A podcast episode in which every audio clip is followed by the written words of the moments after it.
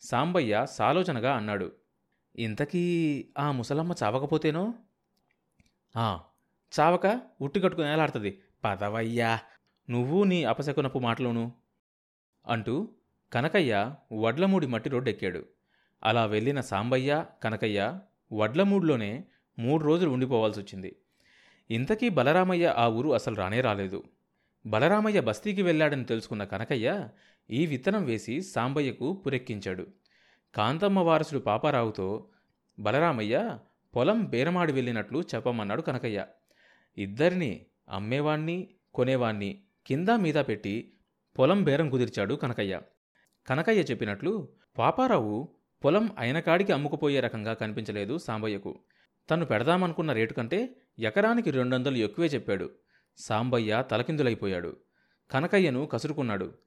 ఆ బలరామయ్య వల్లే ఇదంతా అయిందని పాపారావు రేటు పెంచాడని లేని మనిషి మీద తోసేశాడు కనకయ్య.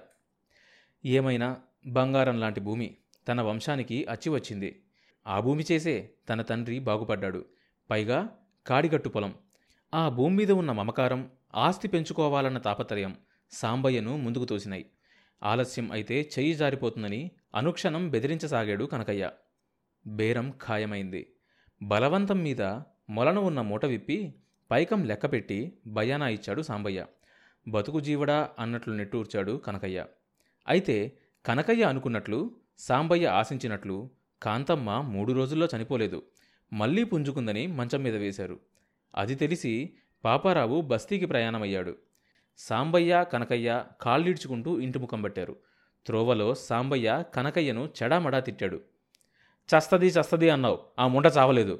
ఆ ముండా కొడుకేమో బిల్ల కుడుములు లాంటి రూపాయలు జేబులో వేసుకుని వెళ్ళాడు. ఆ ముండ ఎప్పుడు చస్తదో? మళ్ళీ ఈ గాడిద కొడుకు మనకెక్కడ దొరుకుతాడో? ఈ తొలి ఏకాదశి నాటికి భూమి స్వాధీనం కాకపోతే అంతా నష్టమే. వచ్చే పంట మీద ఆశపడే ఇంత ధర పెట్టుకున్నా మరి.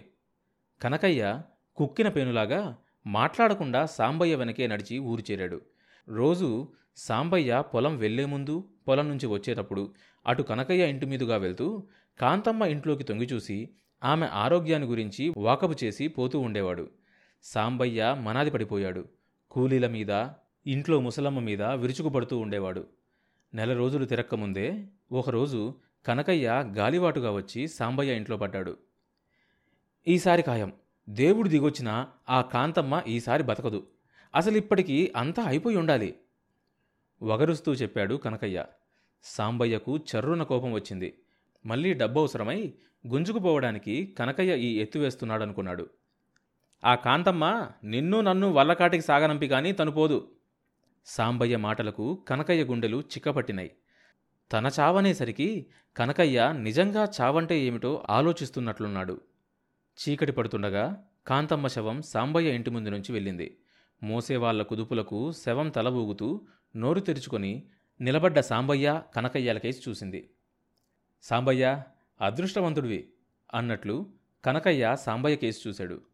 కాంతమ్మ చచ్చిన పది రోజులకే పాపారావును పట్టుకుని పొలం రిజిస్టర్ చేయించుకున్నాడు.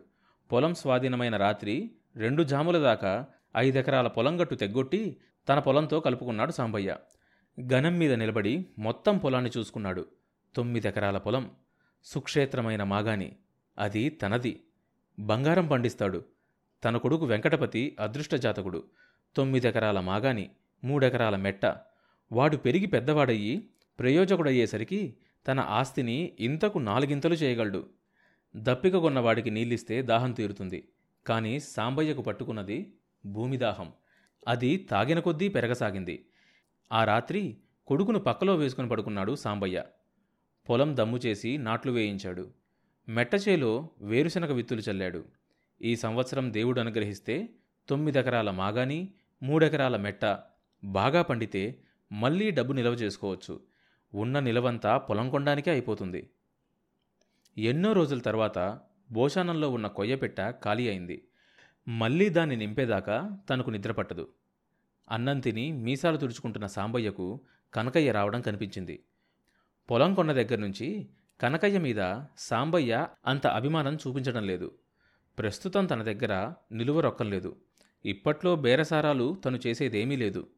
మాసులు అయిన తర్వాత నాలుగు రోజులు ధాన్యం మిల్లుకు తోలేటప్పుడు తప్ప కనకయ్యతో పనిలేదు కనకయ్యను పూసుకు తిరిగినా మాట్లాడినా నష్టం తప్ప లాభం లేదు. పొగాకు కాడ దగ్గర నుంచి తిండి గింజల దాకా అప్పు సొప్పు అంటూ గుంజుకుపోతాడు. ఇహ డబ్బు సంగతి సరే సరే రూపాయలు కరిగించుకు తాగుతాడేమో మరి. వీడి కడుపుడక ఎప్పుడూ అలోపలోమంటూ ఉంటాడు. లోపలకు దూసుకొస్తున్న కనకయ్యను చూసి తుండుగుడ్డ భుజాన వేసుకుని గబగబా బయటకొచ్చాడు సాంబయ్య. అదేంటి సాంబయ్య? నేను నీకోసం ఇంట్లోకి వస్తా ఉంటే నువ్వేమో వీధిలోకి పోతావు? గరువున తాటి మట్టలు కొట్టిస్తున్నా.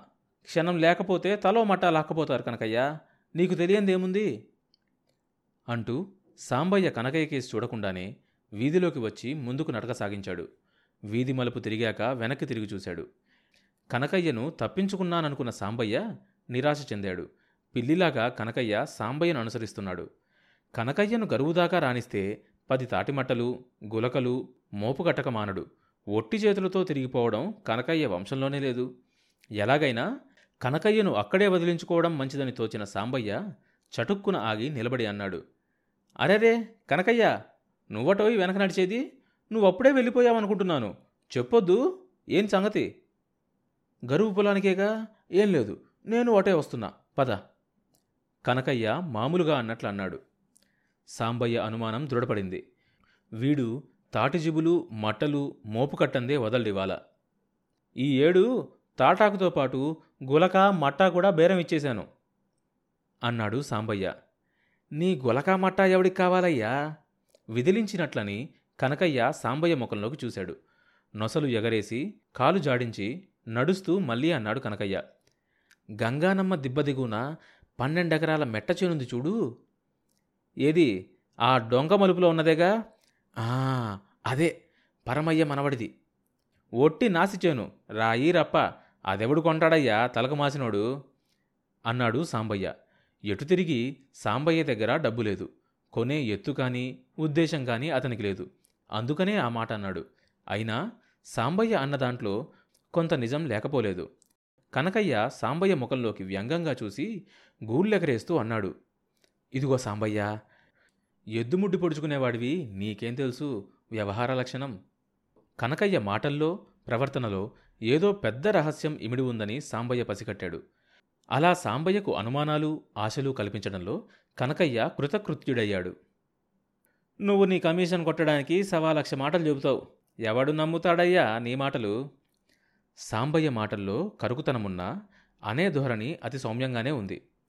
అలా ఉంటే కాని కనకయ్య దారికి రావడం తెలుసు. నా మాటలు నమ్మి నువ్వు చెడిందేంటో చెప్పయ్యా సాంబయ్య. నాది ముష్టి కమిషను.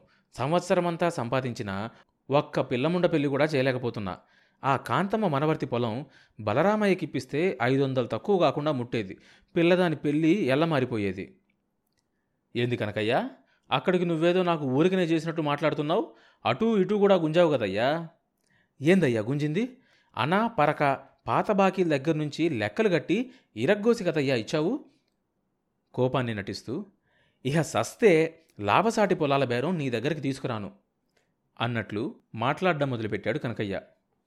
ఇదిగో కనకయ్య కొత్తదైనా పాతదైనా బాకీ బాకీనే కదా. ఇహ ఎప్పుడూ నా దగ్గరకు ఏ అవసరానికి రానివాడిలాగా మాట్లాడతావేం? బాగా తగ్గి అన్నాడు సాంబయ్య. మాట జారాడు. తన పొరపాటును గ్రహించాడు సాంబయ్య. కనకయ్యకు తను అలసు ఇచ్చినట్లయిపోయింది. మదనపడి అయినా కనకయ్యతో తనకు అవసరాలు తప్పవు కదా అని సర్ది చెప్పుకున్నాడు. ఇనుము మెత్తబడింది. కనకయ్య సమ్మెట ఎత్తాడు. చూడు సాంబయ్య ఆ వాగుఒడ్డు తుమ్మలబీడు పక్కది ఎవరిది? అడిగాడు కనకయ్య. ఏది? ఆ తుమ్మలబీడు పక్కదా? నాకు తెలిసిన తర్వాత అందులో నాగలి కర్రు మోపినట్లు నేను చూడలేదు. తుప్ప పొదలు తప్ప అందులో ఏముందయ్యా? ఏంటి కనకయ్యోయ్ ఇయాల నీ చూపంతా ఎందుకు కొరకాని భూమిల మీదకు పోతుంది? ఎవన్ని ముంచాలనయ్యా? ముంచుతానో తెలుస్తానో చూస్తూ ఉండు. అది బంగారం కాబోతోంది బంగారం. ఈసారి కనకయ్యకు నిజంగానే కోపం వచ్చింది. నీలాంటి పిసినారికి అంత అదృష్టం ఎట్లా వస్తుందయ్యా? అదృష్టజాతకుడు ఎవడో కొంటాడా పొలం అంతా రెండేళ్ళు తిరిగేసరికి చూడు నువ్వు కొన్న కాంతమ్మ పొలం దానికి బలాదూరు కాకపోతే నీ చెప్పు నా మెల్లో తగిలించు. సాంబయ్య బిత్తరపోయాడు. ఏంది? నీకేమైనా పిచ్చా? నక్కకు నాగలోకానికి సంబంధమేంటి? పనికిరాని నాపచేనును నా మాగానితో పోటీ పెడతారా? ఆ నవ్విన నాపచేనే మాగాని అవ్వబోతుందయ్యా పిచ్చివాడా. అని కనకయ్య నాలుగు ఖర్చుకున్నాడు సాంబయ్య అయోమయంలో పడిపోయాడు. ఎంత ఆలోచించినా బుర్రకు తట్టడం లేదు. ఇందులో ఏదో కిటుకుంది. కనకయ్య సామాన్యుడు కాదు. తత్సదియ్యా ఇదంతా మాగానవ్వడమే? భగీరథుడెవడైనా గంగనెత్తుకొని దిగొస్తున్నాడా? బుర్ర బద్దలు కొట్టుకొని ఆలోచించగా సాంబయ్య మాట్లాడగలిగింది అది. ఆ సాక్షాత్తు ఆ గంగమ్మ తల్లే వస్తున్నదయ్యా. కాలవ పడబోతుందయ్యా కాలవ? సాంబయ్య టక్కున ఆగి నిలబడ్డాడు. నిజంగా కాలువ వస్తుందా? నీకెవరు చెప్పారు? ఎట్టా తెలిసింది? మా బావమర్ది తమ్ముడు రెవెన్యూలో పనిచేస్తున్నాడు కదయ్యా. వాడు చూసేది ఆ కాలువకు సంబంధించిన సెక్షనేనట. గర్వంగా చెప్పాడు కనకయ్య. ఎప్పుడు తెలిసిందేంటి సంగతి? ఎప్పుడో ఎక్కడయ్యా? రాత్రే మావాడొచ్చాడు తెల్లారి లేచి ఇట్లా పొలాల మీద పడ్డాను. వాడు కొన్ని సర్వే నంబర్లు ఇచ్చాడు అటు నుంచి కాలువ పోతుందంట అని కనకయ్య సాంబయ్యను యగాదిగా పరిశీలనగా చూశాడు. సాంబయ్య తన తోవలో పడుతున్నట్లు తోచాక మళ్ళీ అందుకున్నాడు కనకయ్య.